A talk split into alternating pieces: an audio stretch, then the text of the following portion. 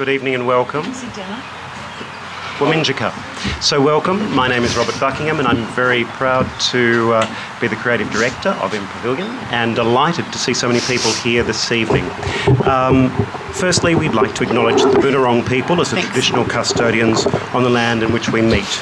We pay our respects to the land, their ancestors and their elders, past, present and to the future, and extend that respect to other Aboriginal people present.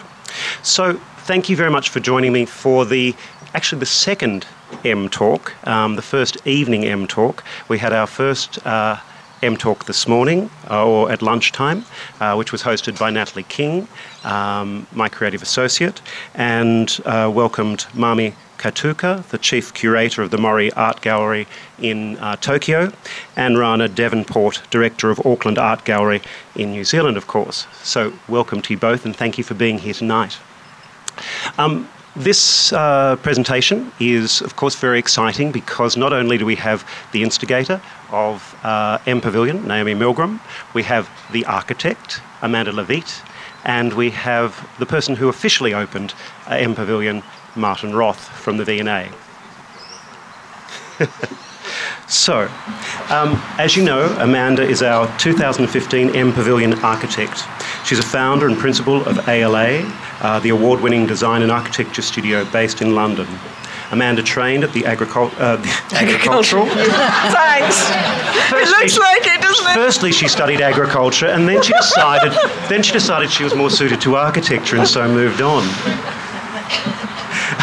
The Architectural Association, and worked for Richard Rogers, a well-known agriculturalist, a well-known farmer, before joining Future Systems as a partner in 1989, where she realised brown baking buildings, including the media centre that many of us know at Lord's Cricket Ground, and of course Selfridge's department store in Birmingham. Amanda has been a regular visitor to Melbourne, and therefore she knows all about Melbourne's weather, and so therefore has designed a most beautiful pavilion without walls. Martin Roth is the director of London's Victoria and Albert Museum. He took the reins in September 2011, continuing a distinguished career of involvement in museums, galleries and art research that included a 10-year position as Director General of the Dresden State Art Collection and Presidency of the German Museums Association. Martin is a trustee of the British Council, and we're still waiting for a check, and the Musée des Arts Décoratifs in Paris. Hey. He's also a member of the Council of the Royal College of Arts and the Court of Imperial College, London. Importantly, while at the V&A, Martin has been working closely with Amanda on the redesign of the extension to the Victoria and Albert Museum, and he flew to Australia specially to open the pavilion. So we're incredibly grateful. Our third member of the panel is Naomi Milgram, who many of us know and would like to thank for her generosity in initiating the MPavilion project. So thank you all. So, to the questions. Firstly, to Amanda. So Amanda, you designed a building without walls. You knew that Melbourne had a lot of weather, but this is probably a little bit about what we'd like to talk about, I suppose, is your desire to take risks, but also, as an architect, how you enjoy collaborating with others. Okay, so the idea of a pavilion without walls was a way of subverting what is normally expected of a building, and we took that further and have designed a structure that is designed to sway gently in the wind. And apparently there was quite a lot of wind here at lunchtime. A lot of wind here today. Quite a lot of movement. Yeah. And that's exactly what's meant to happen. Yeah. So it's about responding very much to the setting of this fantastic lush parkland, to use that as a way of rooting the structure in its place and to feel very much of its place. And having been here several times and explored the site after we'd been awarded the commission, the extent of the tree canopies is so fabulous here, and they create a natural place for meeting. So you take shade under a tree. When it rains, you take cover under a tree. It's a place to picnic. And so the idea was born of creating the sensation of a forest canopy, but in a very abstract way and using completely man-made materials. And once we developed that idea, we realized that we couldn't use conventional building materials, that we'd have to look to the composites industry and to marine engineering. And we were very fortunate that Arup Melbourne on day one, and it was a meeting that I had in Melbourne with them at only 2 days' notice, introduced me via webcam to Toby, who's here tonight at MouldCAM, as a composite specialist. And by the end of the conversation, it was incredibly clear to me that we had seriously lucked out, and this was the collaborator that we needed for the project, because he was completely up for exploring how we could create impossibly thin petals that were translucent. And so this idea of developing a system of and exploring how to do this became an understanding of how a clear resin, which is actually produced for the surfboard industry and is made in France, developed in France, how by adding fibers to that you make it strong. And that what we wanted to do was further strengthen it by adding a layer of carbon fiber strands, which are the black lines that you see on the petals, and express that very much in the way that the veins of a leaf are visible. And then MouldCAM, through a series of trial and error and experimentation, which is rare to find in a fabricator and a maker, developed a system of two layers of the translucent resin capturing the carbon fiber strands. But it was so exacting that you had to find exactly the right degree of set, because if the resin was too wobbly, the strands would float to the bottom, and if it was too hard, the strands wouldn't take. And they had to work 24-hour shifts, because once the process had started, it couldn't stop because of this laminating process of the petals. And then they are linked together by a carbon fiber spine that then connects to these very slender carbon fiber columns that house all the cabling for the lights and for the speakers, where for ambient noise the petals act as a giant amplifier. Thank you. And so, Naomi, when you first saw the design, what did you think? I loved it. Just loved it from the very beginning. It was true. Absolutely loved it. I think I'd really admired Amanda's work for so long. It was so exciting to work with an architect who was prepared to take huge risks, both with fabrication and ideology. It was very exciting to watch this grow. And I think when I was speaking to Alex, who's her colleague who came out here a couple of times to oversee the work, he said to me he thought the success of a project was always being able to see the finished item as the same as you saw the original renders. So Alex was very excited that the original renders represented the finished pavilion so closely. Which actually, at the time that we created those renders, we had a hunch how to do it, but we hadn't had the conversation and the extensive research collaboration with MouldCAM. So it was MouldCAM who turned a hunch and a design into reality. And Amanda, perhaps you might like to talk about the timescale.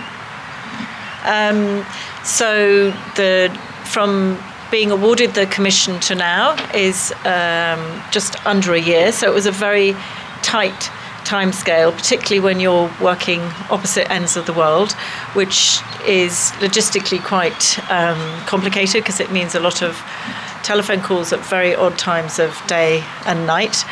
And that was our principal method of communication with MouldCAM, with Kane Construction, and with Arup in Melbourne, but supplemented by visits from my associate Alex, who came out and worked with the team. So it really is a very Anglo-Australian collaboration and one that I feel very, very proud of. And I suppose also, particularly when you've been working on two slightly larger cultural institutions, one in Lisbon and one in London, the V&A. Martin, would you like to tell us a little bit about what the plans for the Victoria and Albert Museum extension? Yeah, sure. But nobody told me about the climate situation in Melbourne before I arrived. No one told you about what? No, really, about the climate. I mean, How do you make that from 37 to, what is it now, 17? 17. Yeah, tough, honestly. So that's the reason why you need an open pavilion. Okay. London is completely different. We have stable weather situations there. I'm just impressed by it. It's difficult if you don't know exactly how the location of the V&A is, but the V&A is a part of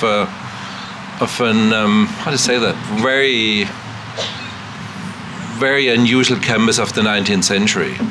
It's it's a legacy of the first World Fair, the 1851 Great Exhibition.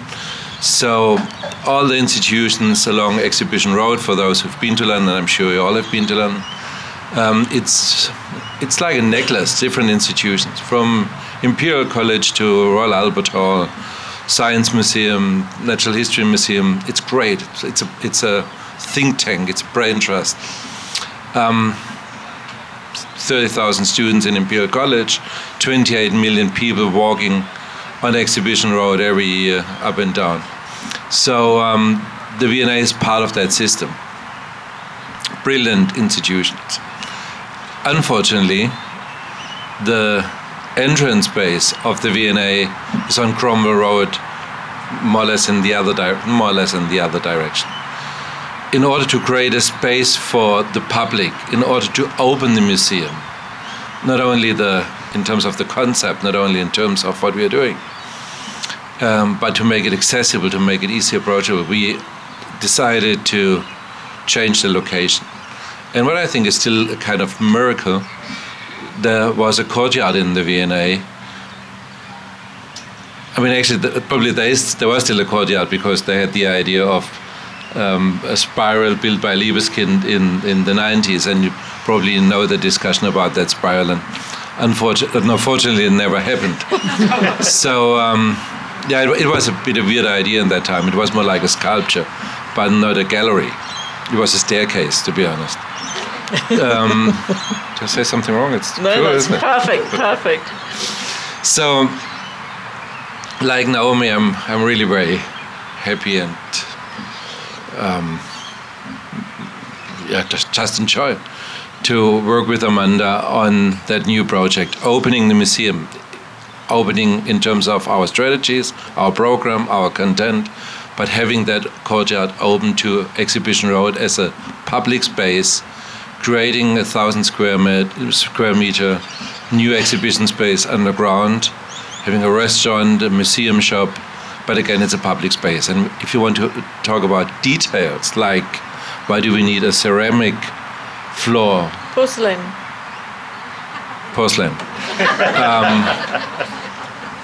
Then ask Amanda, because she's the expert. And as I said yesterday night in my speech, and I mean it in a very, very positive sense, because I really admire what Amanda is doing. Don't argue with her, because if she's so committed and if she has an idea, she will do it. So when you come to the V&A next time, you see porcelain. Amanda, the experience of architecture. I mean, I think... No, I mean, honestly, I really ask Amanda to explain what that porcelain floor means. Shall I explain the porcelain? Amanda, please explain the porcelain floor. Okay, I'm going to make a kind of not too oblique connection between the porcelain and MPavilion. So research is very much in our DNA. It's kind of what drives us. It's a desire to just advance the debate in however modest way, whether that's through materials, through conceptual thinking, or through a more formal way. And here we've certainly done it with the exploration and the new way in which we've used composites. But at the V&A, we wanted to create a courtyard that had real significance as a public social space. And because it's surrounded by three fantastic historic elevations, we wanted it to have a quality that was completely unique and special. And so we kind of imagined the courtyard as an outdoor living room, as an outdoor gallery, if you like, as a space to be curated. But it wasn't enough for us to just imagine that you'd have Portland stone or granite or whatever.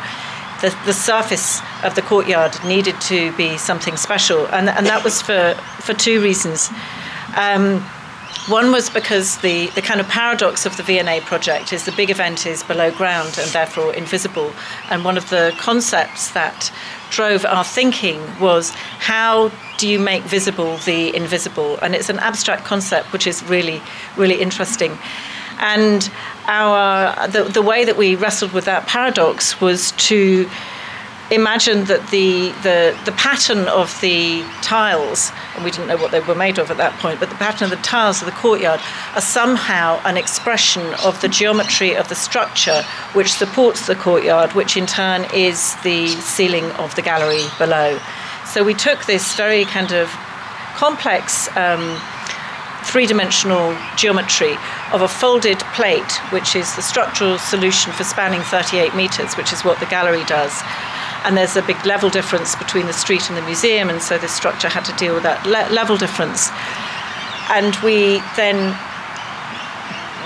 laid it as a two-dimensional, took a three-dimensional form, laid it out as a two-dimensional surface, and manipulated it to create a pattern, which is the pattern of the tiles for the courtyard.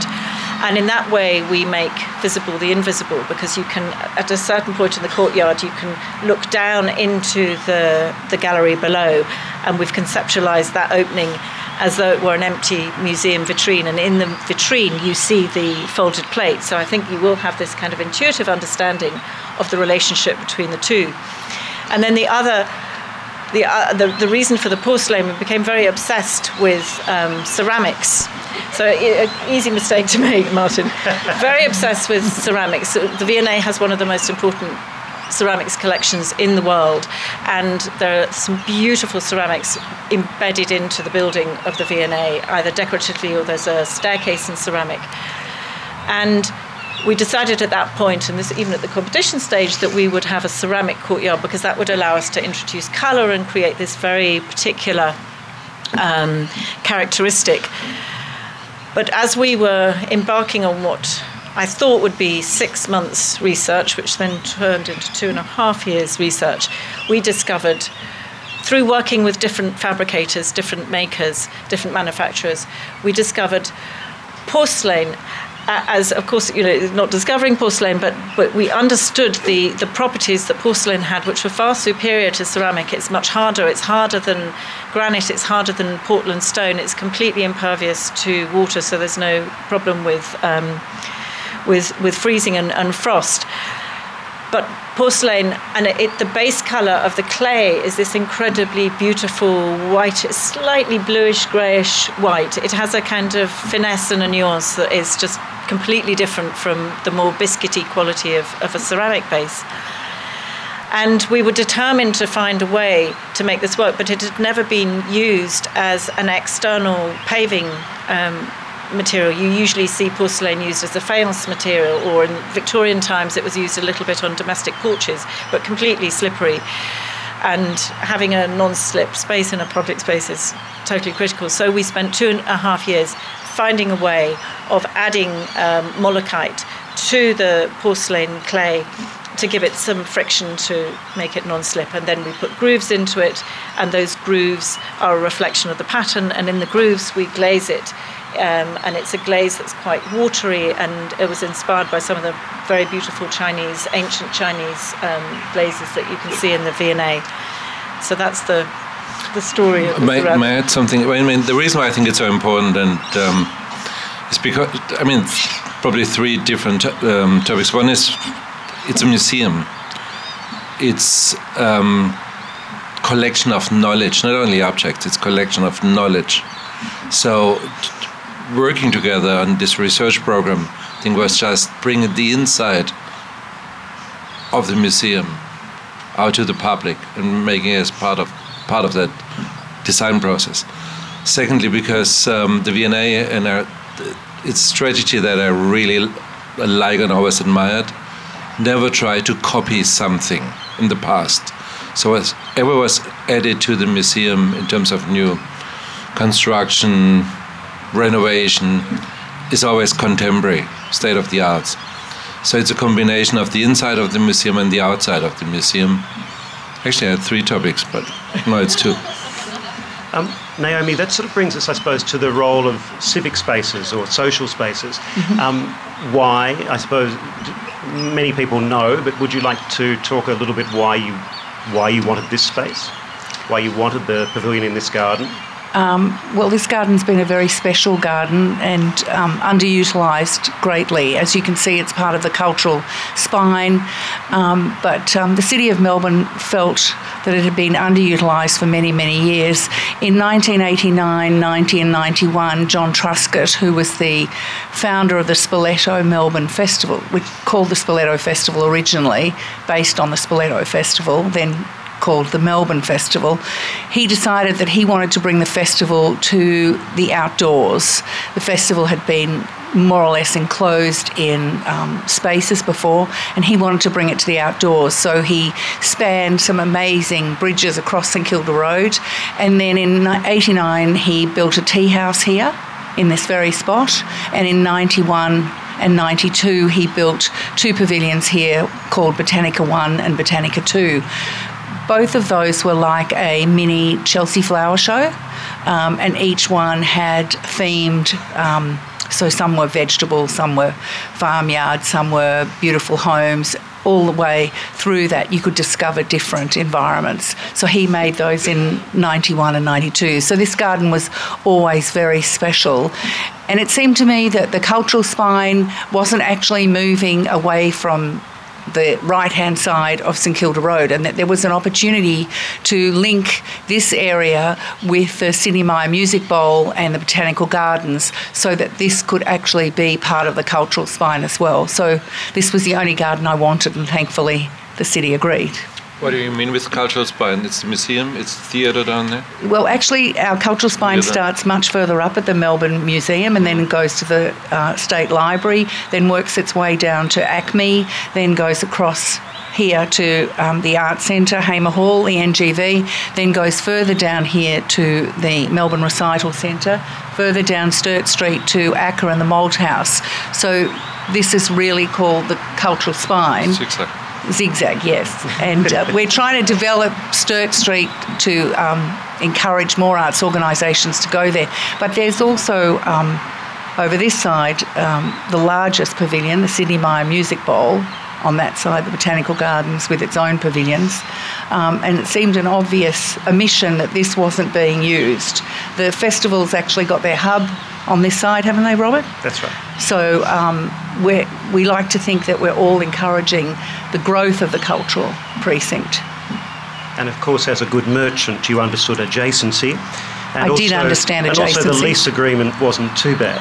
The lease agreement was very good, unusual for a landlord, very unusual. But also from a transport point of view, it was very important that people could actually access, because the pavilion is all about access. And, of course, being visible to the public was very important. Martin, one of the things, I suppose, there's a lot of talk, and you've spoken about architecture and the importance of building and building new extensions to buildings and employing architects. And there has been, I suppose, over the last certainly 20, 30 years, a lot of star architecture in the museum world. What about content? Yeah, what about content? No, I mean, I think you refer there was a kind of misunderstanding in an interview that I gave 2 days ago. I said in an ironic way, if you're an American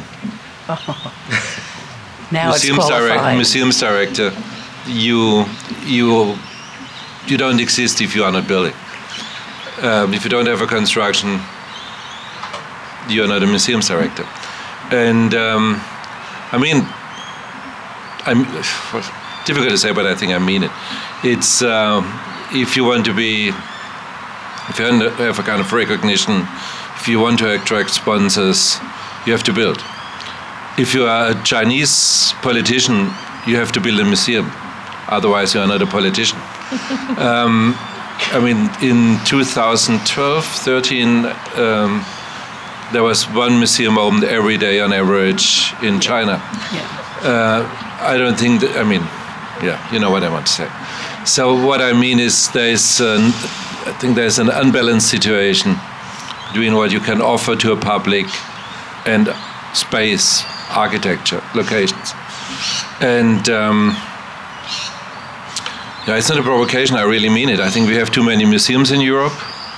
At least for Germany, we had in 2006, we had 3,000 museums. Now it's 7,000 museums. There's a hype, there's an interest, but there's also an inflation. And I insist on quality in architecture, quality in the collection, in research, and then experiments at the same time. And what we have in here, I think that's a very positive way of combining architecture, public space, experiment, laboratorium. But if it comes to museum in itself and construction, I think we have to slow down. Be more conscious what we want to do. Yeah, but isn't the real issue also that operational funding is being cut back all the time by governments as well? So you mean in the end you have a kind of shell, but nothing enough money to run it? Yeah, absolutely. That's part of it. It's not enough money to run the ones we already have. I read a number that the creative industries put together that Victoria alone has 700 museums. This state. Mm. Now they might be very small, but they say that we have 700 museums in this state.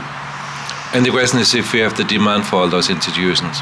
That's and the content. Mm-hmm. Amanda, you designing for cultural institutions. What are the major differences? Are there any differences between designing for a museum compared to designing for a redevelopment of a residential / massive difference. I mean, the first difference is the sense of responsibility that comes, particularly when you're working on something like the V&A, where it's part of Britain's heritage. It's a really, really important part of Britain's heritage. So to be adding to that is a wonderful privilege, but it's also a massive sense of responsibility, and that's where it's the narrative that runs through our project there is about honouring the past but also celebrating the future and finding a narrative that helps you make that case.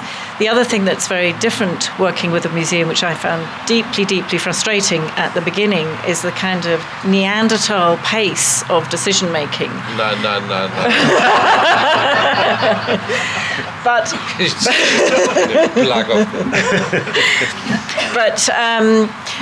I came to really admire and respect it, because the reason for that is that every decision, every move has, because it's a legacy, because it's heritage, every move has to be interrogated, forensically interrogated. Every option has to be explored before a decision is made.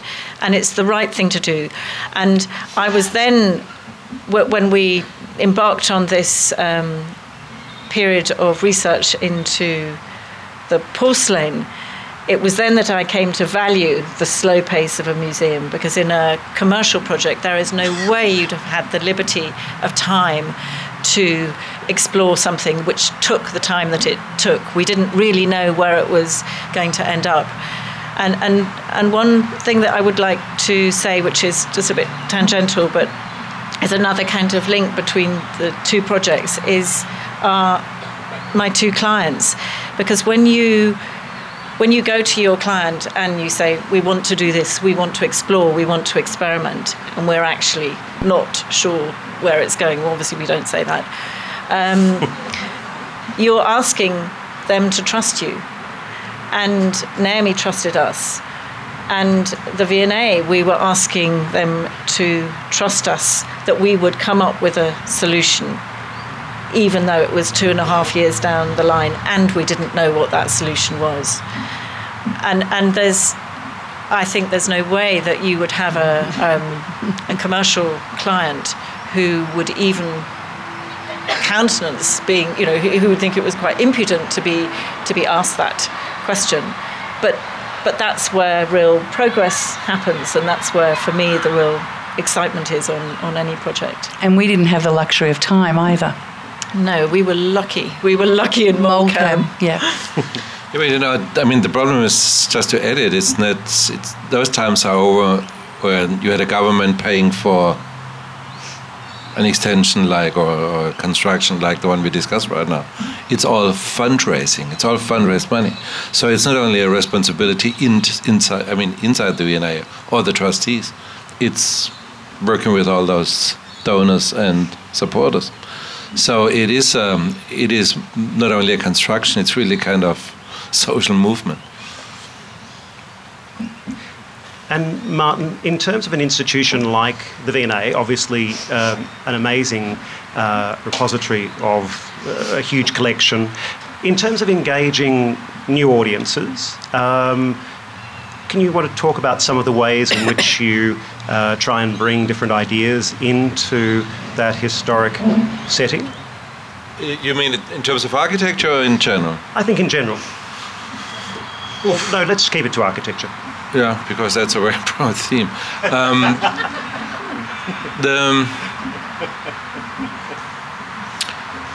Do you agree that I'm a bit brutal? That you're a bit brutal? Mm. No, not okay. At all. So I don't give you an answer. But maybe, no, I think I make it really short. But I think there is a kind of crisis of the art, or the contemporary art, and we've seen. A lot of not very meaningful exhibitions and biennales and so on. And I think a lot of people come, including myself, coming back to design and architecture, engineering, urbanism. If you see the floor plan of the V&A in the late 19th century, there was a lot of architecture, urbanism, engineering. And that helped to shape a great institution. So to come back to the future, in this case, I think isn't too bad. So, and you actually have an exhibition of engineering at the moment? We work on an exhibition. Yeah, we have a kind of series of exhibitions on engineering and architecture, and following is from this amazing person, Arup, the founder of Arup, to engineering and car design and much, much more. So we try to combine it. But we have more architectural projects for the V&A during the upcoming years, like we build a museum in Dundee in Scotland, have another project in East London, another one in Shenzhen, so a museum in China, by the way. So we try to add constructions to that topic, real space. And Amanda, you actually did an intervention or a small temporary piece of architecture with the V&A through the London Design Festival? Yes, this was another of our risk-taking ventures. It was a commission by the London Design Festival to work with American hardwood and to do something at the entrance to the V&A. And we came up with the idea of using this particular hardwood as a self-supporting structure, and it had never been used structurally, let alone self-supporting. Anyway, the design side of it, and again we worked with Arup, was relatively straightforward. It was very complex, but it was relatively straightforward. What we had entirely underestimated was the complexity of erection of this rather complicated structure. And that coincided with the first week of Martin's appointment at the V&A. So I'd only just been introduced to him. And in his first week, we had to, this timber arch, which framed the V&A entrance on Cromwell Road and was it was a different expression of the intricacy and the ornamentalism of the stone carving, and it was throwing a spotlight onto the V&A over the London Design Festival. It was only supposed to take 4 days, and we had to go to Martin and tell him that actually, there were some really big structural, serious issues, and we had to go back and rethink how to erect it. And would he mind closing the main entrance to the V&A for 2 weeks? Yeah. And to Martin's great credit, close friends today. But the effect of that was quite interesting. I think sometimes when you're pushing boundaries, yes, the public got really pissed off. It was really inconvenient to have to walk all the way around the corner to another entrance. But sometimes I think it's important to stop people in their tracks, and sometimes a little bit of inconvenience makes people think harder about things. So I think in the end it was a very positive story. Yeah. Were you happy, Martin? It was a crucial moment in my career. Just at the beginning. No, actually, it's an old anecdote, and we talked about that too often, but the situation was quite complicated because a friend of mine, a director of a museum in Paris, was in London at that weekend and called me on a Saturday and said, actually, you are the new director, Martin. Do you really want to avoid public and close the doors so that nobody can come in? That was my start in the V&A. But Robert, if I can just add something, maybe it was a bit wrong what I was saying. What I mean is, I think we need this overlap, so probably better to use the word synergy, or synergies of different art forms. So it's from architecture to contemporary art, from design to performance, and I think for example, the London Design Festival is one of those particular times in the year where we used to change our understanding, perception, having more spaces like a laboratorium, challenge the museum, challenge the collection. So it's not ignoring one part and going in another direction. It's more like asking questions via the objects and via a new way of perform inside the museum. And Naomi, we've talked about, to some extent, that sort of integration, and that, to some extent, being part of Melbourne's DNA, I suppose, that there's a lot of interconnection between art forms and artists and designers. Has this is year two, how different is year two, and how do you feel it's changed? Well, I think everybody would agree that this pavilion's very, very different to Sean's. Even Sean has commented on that the closed box, the beautiful jewel that he placed here is very different to the sort of elegant, feminine, soft, beautiful open space here. So there are certainly very physical differences about it. I think also the collaborations that we framed last year, we were in a way sort of touching on things that we really just wanted to engage people with. Amanda's got a very strong view about the sorts of things that she wants to see in this space. One of them in particular is reading children's bedtime stories. So we'll let you know when that happens. So we're collaborating with the State Library on that. So it was very... We're very different to have an architect who wanted to actually influence the programming, and that was a significant difference. The lease line was a little bit expanded here, so we had to ask our landlords for a little bit of expansion. Amanda wanted to expand. So the 15 metre by 10 metre is actually on the diagonal here, whereas...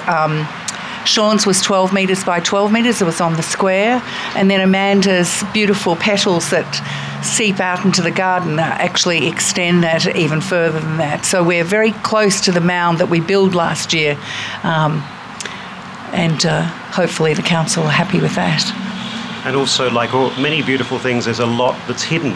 There's a very large framework underneath the grass and underneath this building, yep. But to make it work. One of the things, I suppose, Naomi, this, the way in which the building, or maybe to Amanda, one of the challenges, of course, was the only brief was coverage for about 150 people and room for a kiosk. But then, of course, there was the added challenge that it was not only, it was a temporary building, but it had to be demounted, and then it would become a permanent building. Was that hard? Yeah, that's really hard. So you're given a brief for a pavilion and it's there for 4 months, and so you kind of conceive it as a temporary structure, and then we were told actually it's going to be permanent. So there's a whole different criteria of designing for a permanent building that's much more exacting. So Arup had to calculate the structure to deal with a 50-year wind, which obviously if it was only here for 4 months we wouldn't have had to do. Well, you might have to in Melbourne. Might have to. Okay. Anyway, thankfully we have done. So that is always, and things that are demountable, you know, it implies a certain modularity. So it's a certain way of thinking, and even things like the decking, you know, that is a modular system, and the petals are a modular system as well, but very different.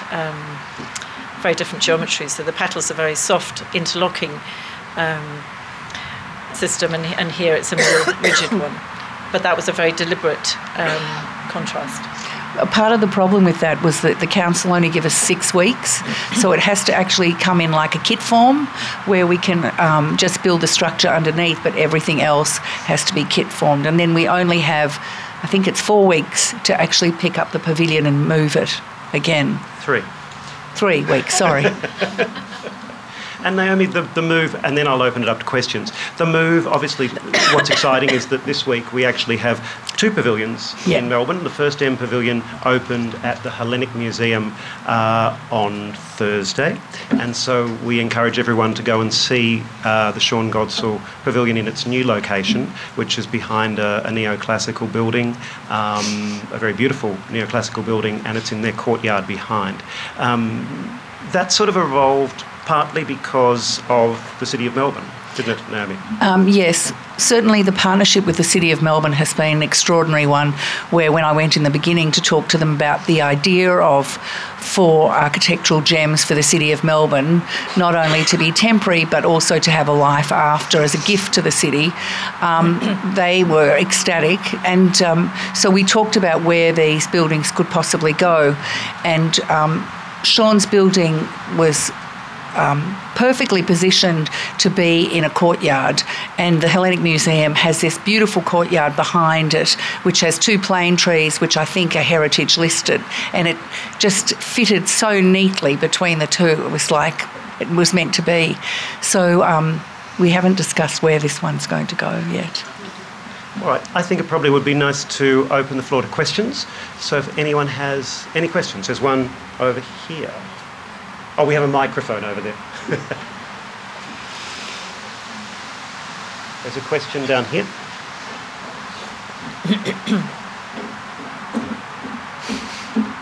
Thank you. It sounds evident to me that the design for this was always, or pretty much, that it was going to be without walls. And I'm just wondering, with the programming of the events, like, were the events programmed as part of that? Not because, you know, as we've all acknowledged, Melbourne is insane weather-wise, and I remember last year. So was the programming of events or how it's going to be managed, like, or part of that whole discussion right from the beginning?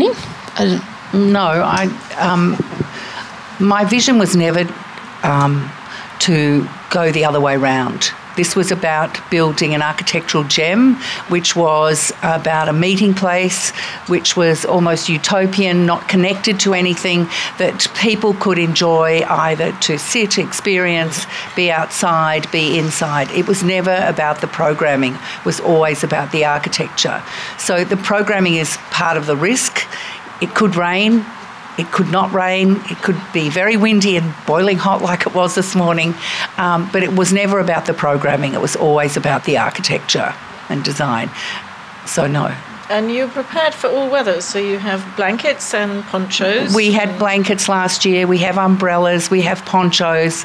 We have everything to aid all weather conditions. And I think one of the most interesting things was last year too, the way in which I think people responded to the architecture, and that was what was exciting from a programming point of view, how people dealt with the fact that there weren't big video screens. They dealt with the fact that the building wasn't centrally heated. And in a way, they used that. And some of the most exciting programming was ones in which people really engaged with the architecture. Susan's going to model our poncho. She's got one over there. We had some fashion designers from RMIT who were going to do a show on the 21st of November. And so they were here today looking at where they might position a dressing room. So it'll be interesting to see how they will rise to the challenge. There's a person. Hello, Amanda. So I just students are careers in the design process with the pencil and the paper. Do you have anything else to help you develop the shape, the form, or the design? Sorry, have we developed beside the pencil and the paper that you draw in, and like in the design process, either have anything else that help you to develop the shape, the form? We have pencil and paper. We have computers, which most of my office, I'm afraid, I can't draw on the computer, but the rest of my office can, and they're very good at it. But I think one of the most important sort of métiers for design is making models, and not having professional models. I mean, actual making models. One of the things that I feel very strongly about that you know, I'm a lot older than most of the people in my office. So I'm of a different generation, and we were brought up with pencil and paper and making models, and it was very kind of visceral. And now you have the screen, and there's this sort of sense of being one step removed. And the